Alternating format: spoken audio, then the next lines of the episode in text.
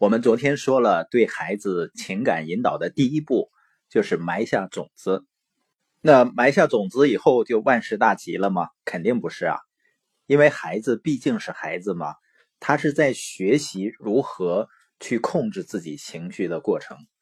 所以呢，情感引导的第二步叫同理心，或者叫反映情感。也就是说，你要观察和判断，要知道孩子呢。这个时候的状态是什么样子的？孩子的情绪是不是在正常范围之内，还是开始失控了？那如果孩子情绪失控的时候怎么办呢？我知道这个时候有的父母情绪也开始失控了。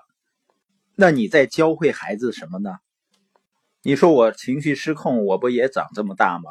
但关键我们的生活质量，我们的感受是不是很美好呢？所以，孩子情绪失控的时候，正是情感引导的关键时候。这个时候一定要倾听，比如蹲下来看着他，然后呢，问问他到底是什么样的感觉。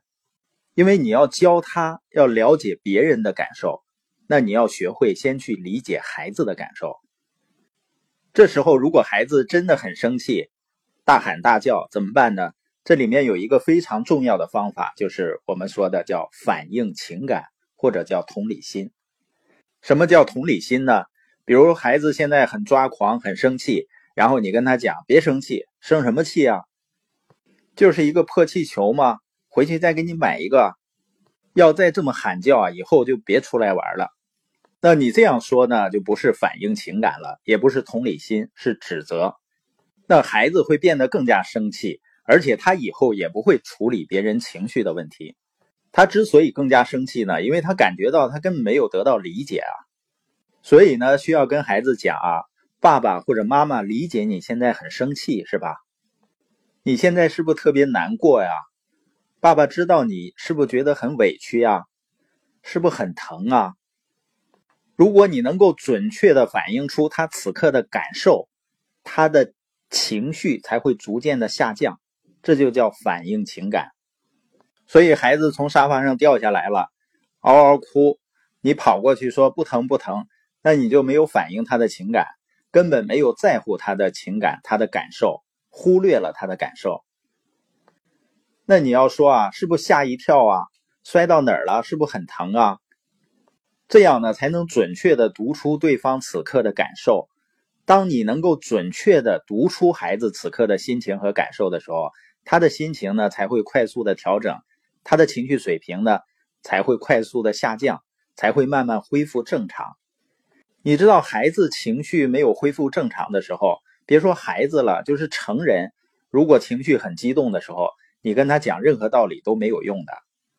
我们说人要做双核的对话，什么意思呢？就是你既要考虑谈话的内容，更要考虑谈话的氛围。很多父母呢。他压根不考虑谈话的氛围，只管把自己心里的话一个劲儿的讲出来。你的孩子已经听不进去了，或者已经崩溃和抓狂了，恨不得挠墙了。你还在后面不停的说，不停的说，这就是唠叨了吧？这个导致的结果就是说的越多，孩子越不听。所以我们说沟通呢，首先处理情绪，看看把他情绪安稳下来，让孩子感受到呢，有人关心他。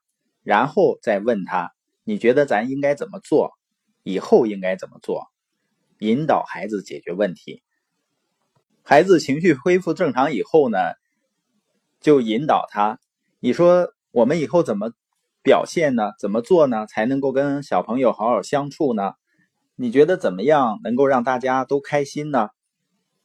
当然呢，有的父母可能觉得这太费劲了。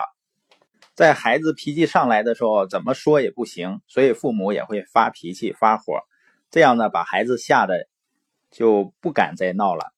但是这种方式呢，只是暂时的缓解了问题，暂时可能省事儿了，但是一辈子你们之间的沟通都会有障碍。我有一次在一个饭店吃饭啊，那个老板和一个顾客就在抱怨他们的孩子，他们的孩子应该在十八九啊，一个在二十多岁啊。